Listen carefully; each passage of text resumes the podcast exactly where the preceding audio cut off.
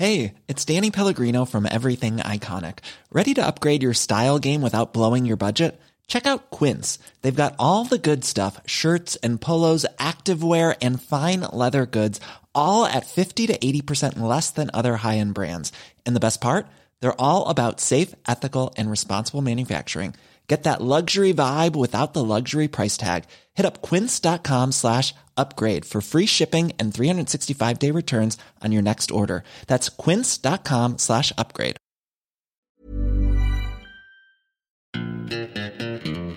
Hi there, and welcome to the Stock Club podcast. I'm James, and with me this week is my Wall Street co founder and chief investor Emmett Savage and our head analyst Rory Carroll.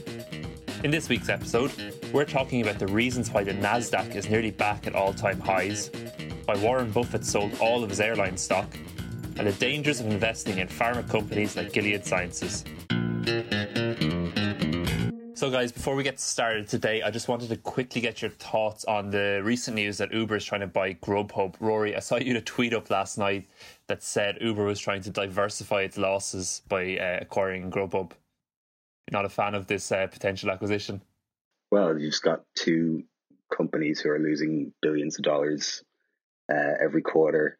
Um, Uber went and raised, you know, billions of dollars from investors. A few weeks ago, they fired 20% of their workforce. Now they're trying to take over uh, what their biggest rival in the food delivery space, which is, as we've talked about, incredibly unprofitable. They're probably going, if that deal goes ahead, they'll probably fire half of Grubhub's workforce. And, you know, it's, it's probably they've just figured out what they should have figured out years ago with the ride hailing, which is that it only works in a monopoly. You know, at one point, Uber had Lyft essentially over the barrel and were about to become the, the only or pretty much the, the only ride hailing company in, in the US, uh, at least. Lyft was in huge amounts of trouble. They even offered to sell themselves to um, Uber at one point, I think. And uh, Uber messed it up uh, when they, you know, uh, started getting involved in politics. And there was the whole, a lot of rumors about sexual harassment in the company, and people started abandoning Uber, and Lyft got a sudden boost in users. So this is them, you know, coming, the circles come around again. They've realized Uber Eats will never be profitable when they have to compete with the likes of Grubhub and Postmates and DoorDash. So, yeah, they're just trying to, they're just trying to, um, just trying to, to close off the competition. I, I mean, I can't believe, I can't imagine it would get past antitrust having the two biggest food delivery companies in the US. Uh, although they could prove that neither company is um, going to work out without them uh, combining, in which case they could get around it. so I don't think we'll be uh, adding Uber to my Wall Street anytime soon by the sounds of that. Uh, let's move on to chat then about the kind of market at large. So it's actually almost three months to the day since major US indexes began their descent in what in what then became the fastest bear market in history. Um, Currently, however, the Nasdaq has since recovered nearly all of these losses and is sitting about just eight percent off its all-time highs. Um, Emmett, considering the coronavirus definitely hasn't gone away yet, and most businesses in the US haven't even reopened, what's driving the market up like this? Well, I think what's specifically driving the Nasdaq 100 index is the constituent parts. I mean, when you look at the the companies in on the Nasdaq and and the biggest, just allow me to just read the top 10 companies listed on the Nasdaq, um, from largest down to to tenth ranking. It's Microsoft, Apple, Amazon, Facebook, Alphabet, Intel, Nvidia, Netflix, and Pepsi. And if yeah. you just think about that mix alone, which uh, they are, they do a vast, vast amount of their business collectively through digital sales. Um, that's less disrupted by the shuttering of restaurants, pubs, hotels, airlines, cruise liners, like they, those, the constituent parts of the Nasdaq, and so it continues. Like PayPal and Tesla are are in the Nasdaq, and and as as a result, and historically the Nasdaq was the tech heavy exchange or the exchange favored by technology companies. As we've seen, it's those technology companies that have rebounded or in the process of rebounding uh, faster than older world industries, which are more likely to sit on the New York Stock Exchange and are indeed represented by the Dow uh, and all the different variations of the Dow indices. So the NASDAQ has bounced back, and, and it's really down to the companies within. Yeah. So, like when you when you consider the last few months, so the number of U.S. Uh, jobless claims since mid March has been 33.3 million, or about 20 percent of the U.S. workforce. And I suppose a lot of people are confused when when there's such economic stress on the country to see the the stock market, you know, bouncing back so fast. How, how kind of do you explain the discrepancy between those two things? The discrepancy is the biggest, I suppose, logical anomaly that I've seen in my investment yeah. life. It is very difficult to marry the economic realities that we're observing, or at least the, the, the longer implication of what we're seeing with respect to the easing that the US government has committed to, and how, in fact, yeah. stocks are responding it's an uncomfortable time. Uh, Rory and I were talking yesterday. In fact, three of us were talking yesterday about selecting stocks in this environment. I mean, I feel it's analogous to being a flower picker in a hurricane. Like you're trying to select quality businesses that have predictable growth, only to find that they're responding in an absolutely hyper exaggerated way to what's another quarter's report effectively and there's a stock that rory is very interested in we're both very interested in but you know, the minute it seems we look at something, it's gone up. It, in a ridiculous, yeah. it's like we found a magic formula for making stocks grow. We look at them, and um, it's very diff- It's a very uncomfortable time. It's a very uncomfortable time to be uh, a stock picker and an individual investor. It doesn't mean it's a bad time. It's just uncomfortable because there is such a uh, there's such a, a separation between economic realities, macroeconomics, and then microeconomics, which is the the game we're in, which is looking at businesses yeah. for the long term. Yeah, Rory, you off? Oh, sorry, go on. Sorry, yes. I think there's um there's definitely a, a feeling in the in in investing circles that you know definitely in this year anyway they're not going to let the market go down. You know, this, this is an this is an election year. Whatever needs to be done to make sure the market doesn't go down is going to be done. Um, and that's, I mean, I'm not a macroeconomist. I wouldn't want to be part of any macroeconomy club that would have me as a member, but it doesn't sound like a healthy way to run a country or run an economy. Um, so yeah, you mean uh, look, there's positives as well. You know, we are seeing countries in Europe open much faster than people predicted. Uh, you know, um, you, Emmett, you mentioned the companies that are in the Nasdaq in particular. Like a lot of those companies had very little disturbance to their actual workflow. You know, they were all the top ten were all pretty much set up to work from home, as we, as us being a tech company, were as well. You know, we our our biggest disturbance was we all went home and just kept working. Uh, yeah. So the, those companies in the Nasdaq weren't weren't as impacted as let's say some of the more old world industries, the retailers and the the restaurant sector. And you know, some companies are benefiting from this. You know, Amazon is going to benefit in times like this. Even you know, even with Bezos telling shareholders, you know, hold on to your hats, people. We're not, we're going to be investing all our money for the next couple of months to, to deal with this. The stock's still going up because it's gonna, it's gonna benefit from everyone staying at home and everyone. I mean, it's definitely Amazon's definitely taken a lot more of my money over the last couple of months, anyway. Um, and you look at companies like Apple as well. You know, the speed at which China reopened was certainly a shock to a lot of people, and there was a big worry about Apple's supply chain, which which now doesn't doesn't seem to be be too much of an issue. So there are there are positives coming out of this. You know, things aren't as bad as I think a lot of people first predicted they were going to be, but we still don't know the long term impact of this. And so yeah, it is it's slightly worrying to see the market rebound quite so quickly. Yeah. One other thing, Roy, I just wanted to say was that you often um, call the, the stock market uh, a forward looking machine. Is is it sometimes wrong to compare, you know, the, the, the economic situation right now with the stock market? Is it a case that often when the stock market's going up, people are looking a few months uh, down the line already? Yes, I mean the, the, the stock market's always forward looking. They don't care about what's happened in the past. Really, the, the past can only inform or pre- your predictions for the future, and, and future is what it's all about. You only invest for the money you're going to get, not the money that's been made already. Yeah. Um, I suppose there's probably an element of, you know, you mentioned the 33 million that have filed for unemployment in the last seven weeks. That is, you know, one in five working Americans is now unemployed. There's probably a feeling that if the country country's going to reopen as quickly as you know certain politicians think it's going to reopen, that number is going to you know come down very rapidly. Um, yeah. So you know that's that's something that could be a positive uh, view for people investing. Now I don't think it's going to happen that quickly. You know, this, you're not going to get back to full employment anytime soon. Um, and that is going to that's going to dent the economy. And even those tech companies, you know, like Amazon, can do well in a lockdown because people can't go and shop at, at Nordstrom or Macy's. But it's when you have an economy where people are making less money and people are less secure in their employment, Amazon's going to get hurt. That's just the way it's going to be, you know. Uh, so yeah, it's a forward-looking mechanism, and it, it doesn't like uncertainty. And so that's what's that's I think is what's most surprising is that it's become very comfortable with how much uncertainty there is right now. Yeah, absolutely. So, um, speaking of the market at large, let's move on to one of the industries I suppose that's been most hit by it. So, Berkshire Hathaway held its famous AGM almost two weeks ago in Omaha, Nebraska. This year was a little different, however, with the event live streamed completely on Yahoo due to social distancing restrictions.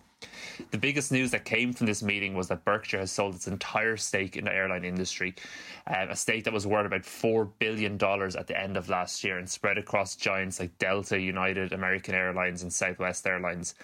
Um, in explaining kind of why he's divested himself of these, Buffett said that the world has changed for airlines, and he doesn't know if Americans have now changed their habits or will change their habits because of the extended period. Um, how much of a hammer blow is this, Emmett, for, for airline stocks if America's most famous investor doesn't see a future in them? Well, it is. It's big. I mean, it will influence the thinking of other retail investors and even institutions. I mean, we all look to Warren uh, for at least thought leadership. So it's it's impossible not to I mean, I mean you have to take his word and you realize that there's a lot of thinking in that. I mean he said specifically on that call and I listened to some of it and i quote we will not fund a company where we think that it is going to chew up money in the future. And effectively he was referring to divesting all the airlines in that statement. And i think the the real problem is that airlines at this moment can't control the situation that they're in. They need to borrow a lot of money. And I think one of the main reasons that Buffett sold his shares was that of the airline bailout loan terms and and in their giant borrowings the businesses are the airlines now uh, not only have record low passenger levels but the federal government is getting warrants that they can eventually own the airline stock um, if they default so that is a deterrent for for yeah. Buffett um, so we as a collective community of retail and institutional investors listen to Buffett and him dumping four airlines en masse, really, you can't ignore that. You have to realize there this is something really big. I mean, he, he there, there are other concerns he has, like there's too many planes, the fleet sizes, their ongoing maintenance cost, how in fact are they going to deal with an excess inventory of planes over the short to medium term is is is one of those other factors in the equation.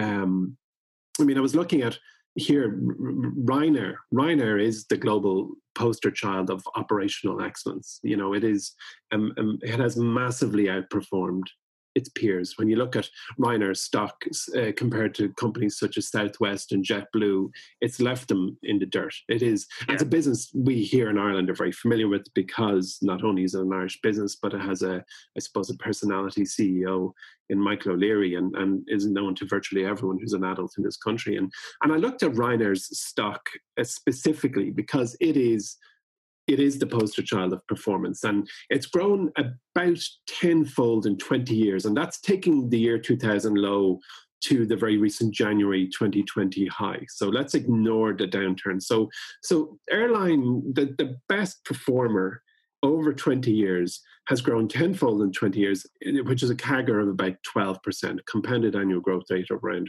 12%, which is good for sure. But that's the best in that. I, you know, I, I, didn't look at every single airline, but I looked at about a dozen. And um, when you take that, that is the poster child of of of operational effectiveness with a 12% CAGR over 20 mm. years. I think that Warren broke one of his own rules. Uh, when he originally said he'd never invest in airlines, um, mm. he changed his mind. He bought heavily into four, and I think he probably is lamenting that decision. And I suspect one of his advisors uh, one of his potential successors brought those to the table. And, and as most people know, uh, you have an inner voice if you're good at something. We've all experienced this thing where we've taken advice that's contrary to something you really believe yourself, and only to find you were wrong, or you, you were right and they were wrong. And I wouldn't be surprised if that's happened in Berkshire Hathaway, to be honest. Yeah, this is something we mentioned, Rory, when we were preparing for this podcast. That Warren Buffett, he, he's quite good at uh, accepting, I suppose, his mistakes, his investing mistakes. Well, this one definitely faster than most. Uh, he, um, you know, he was a big shareholder in IBM for a long time, which continuously just went down. He's still a big investor in Kraft Heinz, which is having a very bad time as well. Um, in terms of airlines, you know, yeah, he he was famously against airlines for an awful long time, and I think he saw something, or at least someone pointed out to him some of the kind of structural changes that the industry had made that was starting to make them become more of a profitable business. You know, you you know the um, was a yield management that was pioneered by Southwest Airlines and then brought over to the Europe by Ryanair, where you know you could basically fill up a plane on at different price points uh, the fact that they were able to kind of squeeze extra dollars out for things like special seating or for bringing on baggage. So, and and then airline leasing as well was this huge change to the industry that meant that they weren't holding on to these constantly depreciating assets uh, from day one till the point at which they were sold for scrap. Um, I did see someone I can't remember where I read this, but someone actually you know uh, did make the point about Buffett's airline play that uh, you know everyone sees investing through their own realities and Buffett, as a kind of 90 year old man, would be in the very high risk category for coronavirus. And uh, we know he's, he's quite the hypochondriac as well. Actually, if you ever see any, any interviews with him, he's he's got a big, uh, a long standing fear of, or I don't know if it's fear, but he thinks about his mortality quite a lot. And yeah. perhaps perhaps that has kind of, uh, you know, um, influence this decision. You know, if he's if he's thinking of himself, would, would he ever get back on an airline? Probably not, not for a long time. yeah. So I, I, can't remember. I can't um, attribute that because I can't remember where I read it, but I thought that was an interesting, interesting take on it. Yeah, absolutely. I mean, he has his um, own. He has his own private air. yeah, uh, I don't think he's. I, he won't be getting on a Delta airline airline anytime I, soon.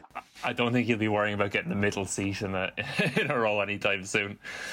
Uh, speaking of that, actually, was really interesting as well that at the AGM, uh, Charlie Munger wasn't there. Obviously, he's he's 90, 96, I think he is at the moment. So uh, it, it, was a bit of a risk for him to go out. But Warren mentioned that um, he started using Zoom recently, which I think is is quite a, a mental image. Charlie Munger using Zoom.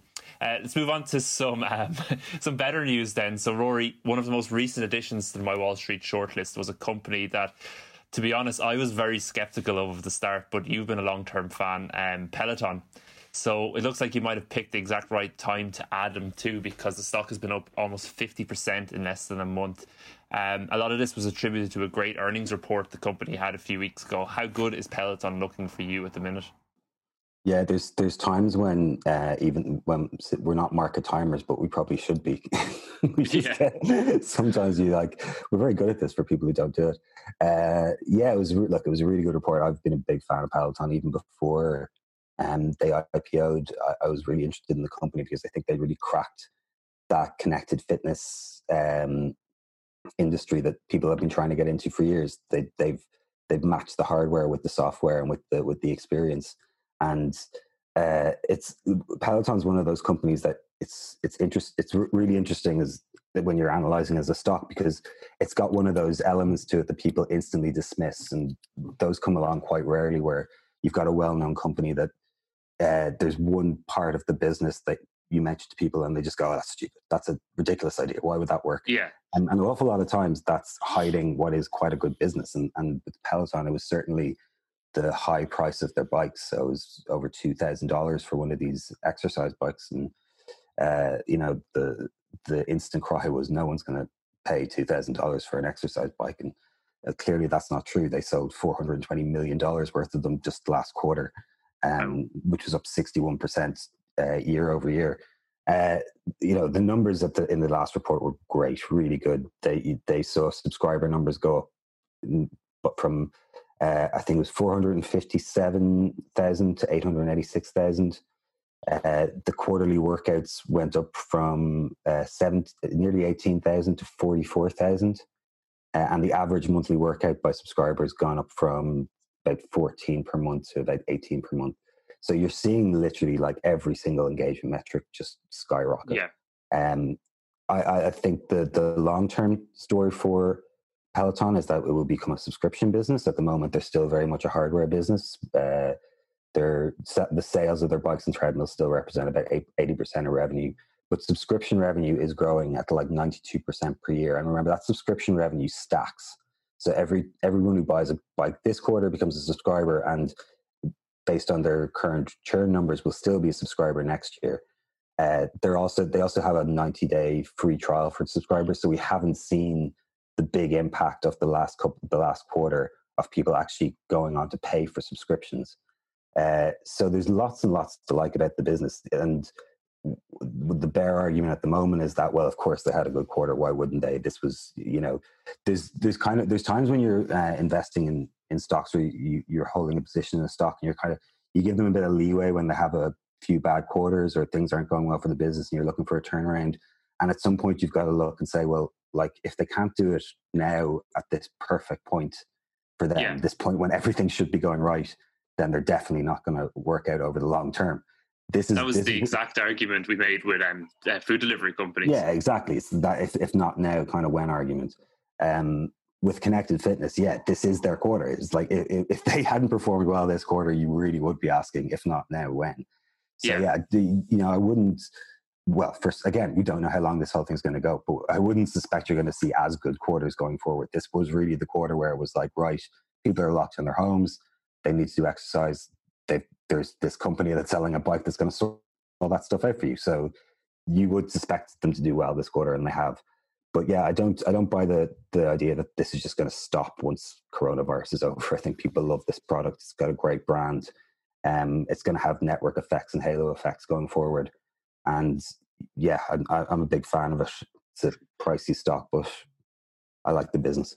I think you would you buy would you buy a Peloton? Sorry, sorry, James. I, then I actually looked into it. They don't deliver in Ireland just yet. They're in the UK, but not Ireland. Um, I I would. I actually would. Yeah. I think it's a really good, really good product. And and everyone I know who ha- who has one, or people on Twitter who I follow, Ben Carlson, who writes for um, A Wealth of Common Sense, bought one and said it's one of the best things he's ever bought. Ben Thompson from Stratechery says loves it, thinks it's a, a fantastic product. So people who I respect and listen to have purchased them and absolutely love them. Would you buy one, Emmett? You have a product similar, do you? I did. Yeah, I kind of came to a buyer's decision. I, I decided to go with a competitor, a much much smaller business, nowhere in the same league economically as as uh, Peloton. It's called Carol, and um, its website is caor.o.l, and they have an AI bike.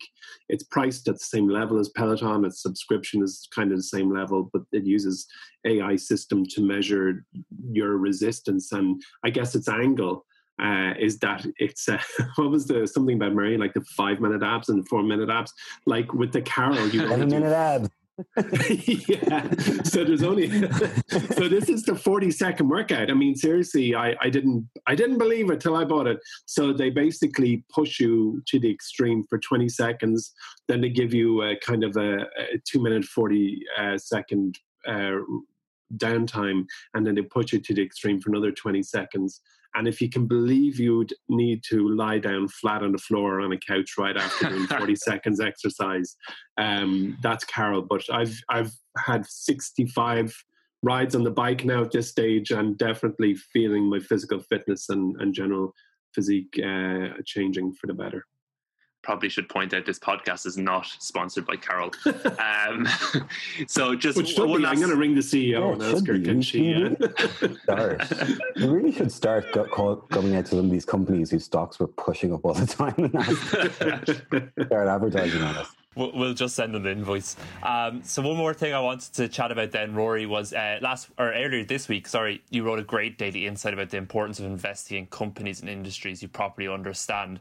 I suppose this has become quite relevant recently with all the talk of an antiviral drug, specifically um, in relation to Gilead Sciences. Um, what are exactly are the difficulties of trying to invest in a pharma company like Gilead?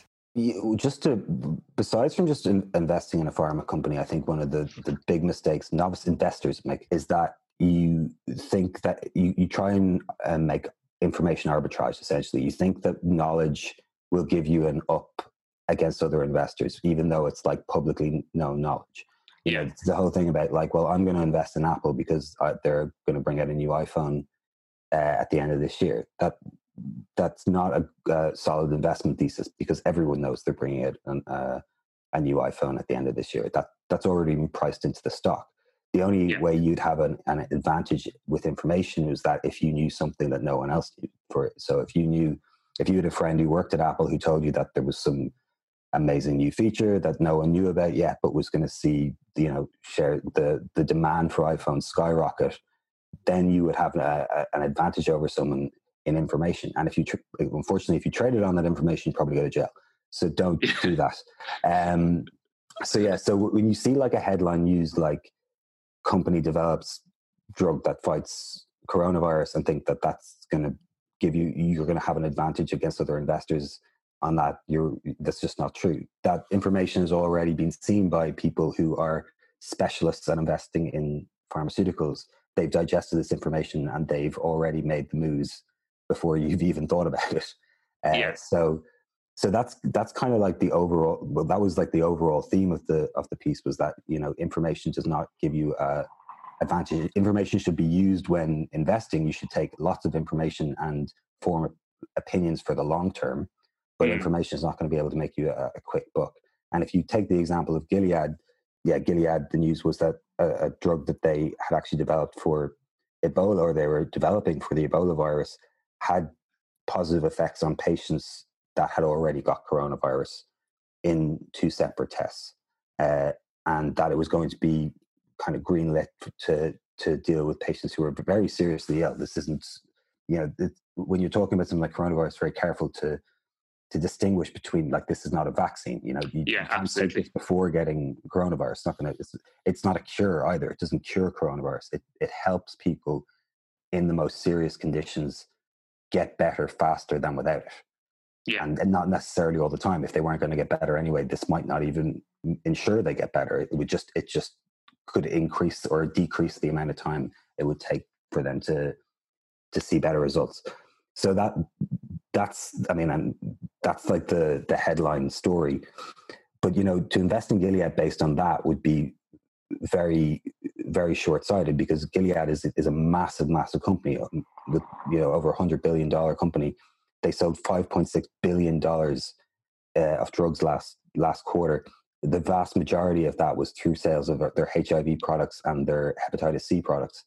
So this, even if this does become a big drug in the fight against coronavirus, will represent a very very small part of their revenue. And then there's there's so many other things to consider. You know, like what if a vaccine does come out over the next six months? This drug essentially is is useless. It's not going to have Yeah. any impact. You know, so this you know pharmaceuticals is one thing that I think most investors, unless they worked in the industry or unless they have you know a PhD in in biochemistry or pharmaceuticals, should really stay out of because there's so many factors that you just don't understand as a as a layperson. You don't understand how the drug industry operates, how how drugs get from concept to development to market. You don't understand FDA regulations. You know, most drugs takes I think ten years to go from their first development to actually being on the shelves or being able to be sold to people. And a very, very small percentage of them actually make it through that process. And it costs, I think I saw somewhere it costs three hundred and fifty million dollars from Wow. day from day one to getting it on the shelf. And then and even then you have to start then you have to start thinking about well, is there competitor drugs? What's the patent law? When's it going to run out? What's some some countries will allow the drug to be used, some some won't. Some will have it as prescription, some will have it over the counter. There's so much information to deal with, and you're competing against these guys who have all this information, who have been doing it for 30 years and know everything about the industry. You, it's very, very hard for you to find an edge in an industry that you don't understand. And pharmaceuticals is definitely up there as one of those industries that very few people have a firm grip on. Absolutely. Uh, so let's move on then. And don't forget, actually, you can read that daily insight Rory's referencing there. It's called Always Invest in What You Understand. That's in my Wall Street right now. Um, speaking of daily insights, let's take a quick look at some of the other things happening in my Wall Street at the moment. We have May's stock of the month live since last Monday. This is a mega cap tech giant that might give your portfolio some much needed stability over the next few weeks. We've also just published our stock of the month podcast too. This is an exclusive podcast available only for my Wall Street members, where Rory and I dig deeper into the reasons why we like this month's stock of the month selection. I've included a link for this new episode in the notes for today's podcast, so make sure to go in and check it out now. Uh, Jargon Busters. So the first one, Emmett, I'm going to throw your way. Um, this came in from Leon in Dublin. Thanks for that, Leon. Um, he said one of the key lessons in our Learn app is to understand and take advantage of the power of compound interest to maximize investor returns. In practical terms, how does one do just that for their portfolio? So I, I think, Emmett, this is something we, we kind of see a lot is, is people maybe misunderstanding the impact of compound interest on their, their investment portfolios. I suspect this Leon is a very old, one of my oldest friends from Dublin. Um, and if it is Leon, hi Leon. And he, I don't know he's a very, very accomplished engineer. So the, the mathematics of compounding is something he'd understand very well. But I think that um, the the the misleading word when we talk about compound interest, as Rory pointed out to me only yesterday, is the word interest, and we're we're I suppose raised to understand that when we see the word interest, we know that our banks pay us a certain amount per year for the cash on deposit. So one, yeah. you know, you know, in childhood or in teens, learns that interest is something you look at. It's a number you can see it there. But in, in compounding interest or compounding magic, as it's often called, it's not it's not quite so it's not so visible because there there is it's not that at the end of each year we look at a number and that's the interest on our portfolio. Really what we're looking at is the long term and the overused i dread using the word but there is no other way to say it the, the exponential growth that a stock portfolio enjoys over the very long term. So the first few years of any stock portfolio are generally the least glamorous. You know i'd even go so far as to say your first five years as a stock investor um, are generally a bit of a grind because yeah. unless you are pretty lucky or very unlucky, there's there's no huge change. You see, it feels like you're just throwing money in, and there's small variations. But it's after those years where, when you get a calculator out and keep multiplying one by 1.1 or 1.2, the first time you do it, the first few times you do it, it, it's small growth. But eventually, multiplying a big number by 1.1 or 1.2 results in way bigger growth. And repeatedly, over the long term, what we're doing is we're taking out our calculator and we're multiplying our principal capital by 1.1, which is 10% growth um, year after year after year after year. And it's in those latter years where you're multiplying a big number by 1.1 to see the growth. So compounding magic is, uh, and so the, to Leon's question, taking advantage of the magical power of compound interest really comes down to buying a set of quality companies and leaving them alone. Yeah. And adding to your favorites or adding new stocks that you particularly like as the years go by. But the greatest investors that I know, the ones who have enjoyed the most, you know, mind-bending returns are the ones who did nothing, or yeah. at least did nothing after they bought.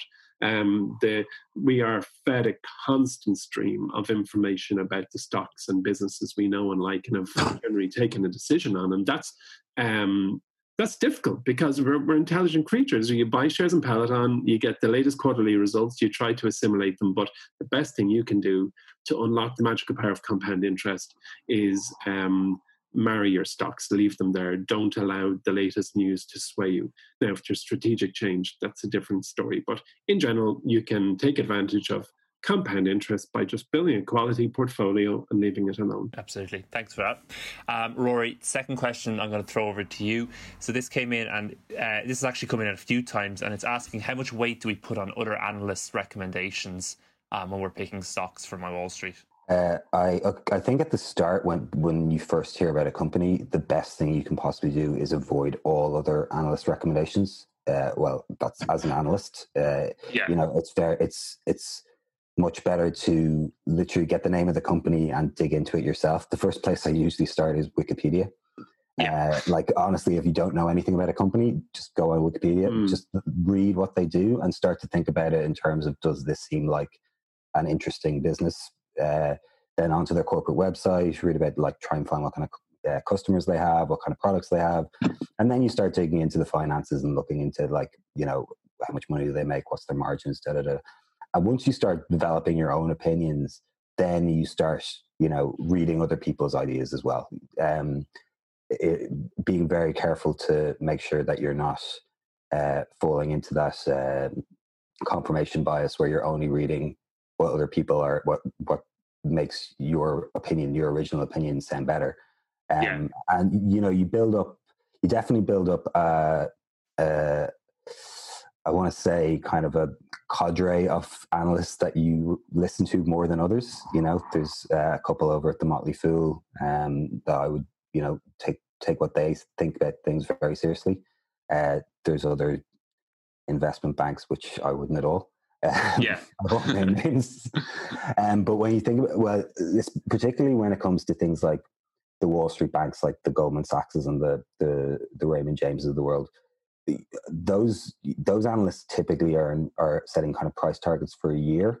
That doesn't really suit our investment style. They're re, they're very much doing their their discounted cash flow models based on what they think a company is going to make over the next earnings report over the next 12 months if we're invested for 10 years it's not really suitable to our investing uh, way of doing things it's interesting yeah. to see what they think but like you know they're they're much more short term than we're thinking um, so yeah i mean the answer is at the start you don't listen to any of them and then as you start developing your own ideas you try and kind of you know it's particularly to see if you're missing anything mm. uh, but then again there's there's thousands and thousands of people analyzing stocks all the time so I do occasionally get questions from people saying, "Why doesn't this analyst at this company not like the stock you like?"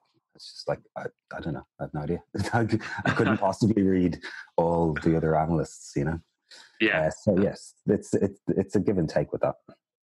But uh, do you know that that that same principle applies to everything. You know, you go yeah. to a restaurant, you might think it's the most wonderful food ever, and the person you're with might find it very average up and down. And then you, same for a movie or TV show or anything at all, you know, you'll find a full gamut of um, opinions on absolutely anything. And I think yeah. Rory and I are generally aligned, but we very often disagree on a particular stock, and we and we know one of us will be right.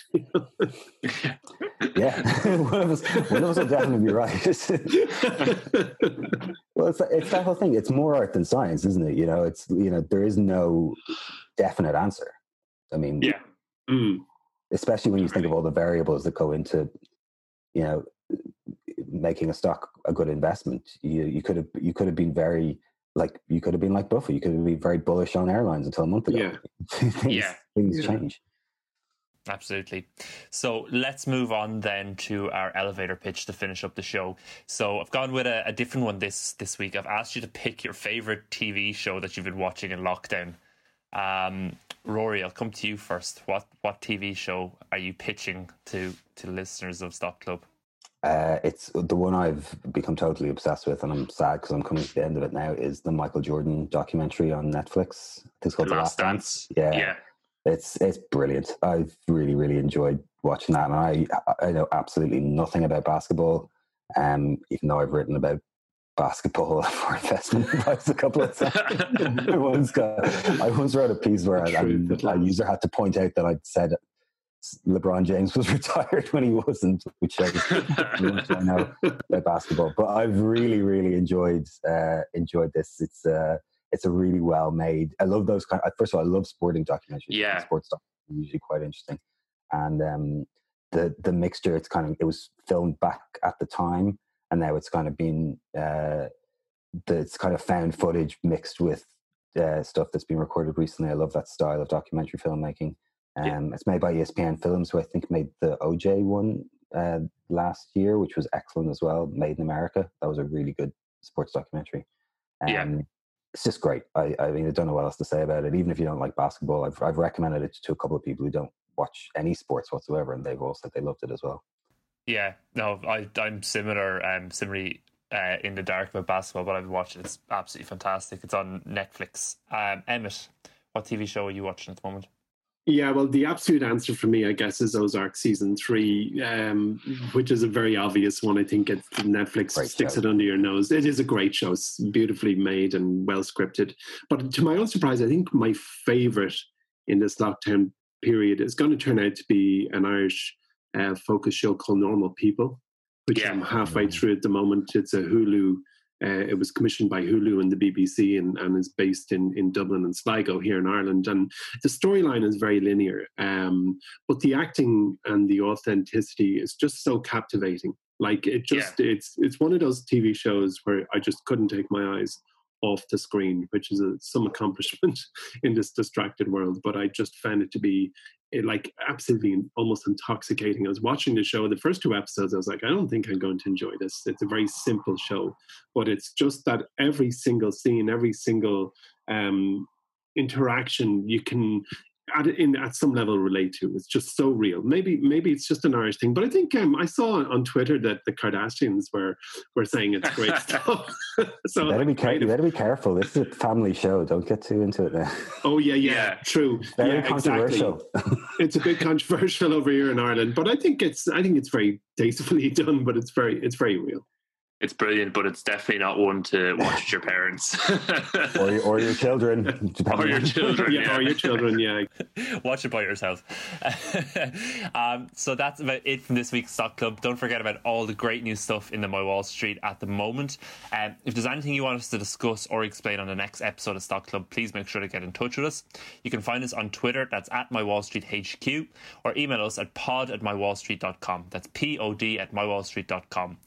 Don't forget to subscribe to Stock Club. And if you're enjoying the podcast, please leave us a review or a rating on whatever podcasting platform you listen to us on. That's it from us here today. We'll talk to you in two weeks. Happy investing.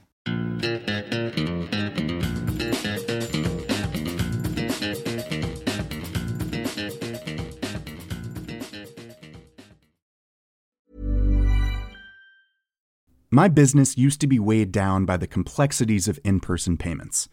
Then, Tap to Pay on iPhone and Stripe came along and changed everything.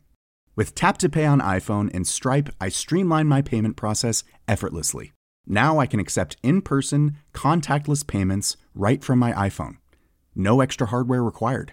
What's truly remarkable is how I can cater to all of my customers' payment preferences. Whether they're using cards, Apple Pay, or other digital wallets, Tap to Pay on iPhone and Stripe ensure a smooth checkout experience every time. And it's not just me. Stripe helps businesses of all sizes, from local markets to global retailers, scale quickly and stay agile. To learn how Tap to Pay on iPhone and Stripe can help grow your revenue and reach, visit stripe.com/tapiphone.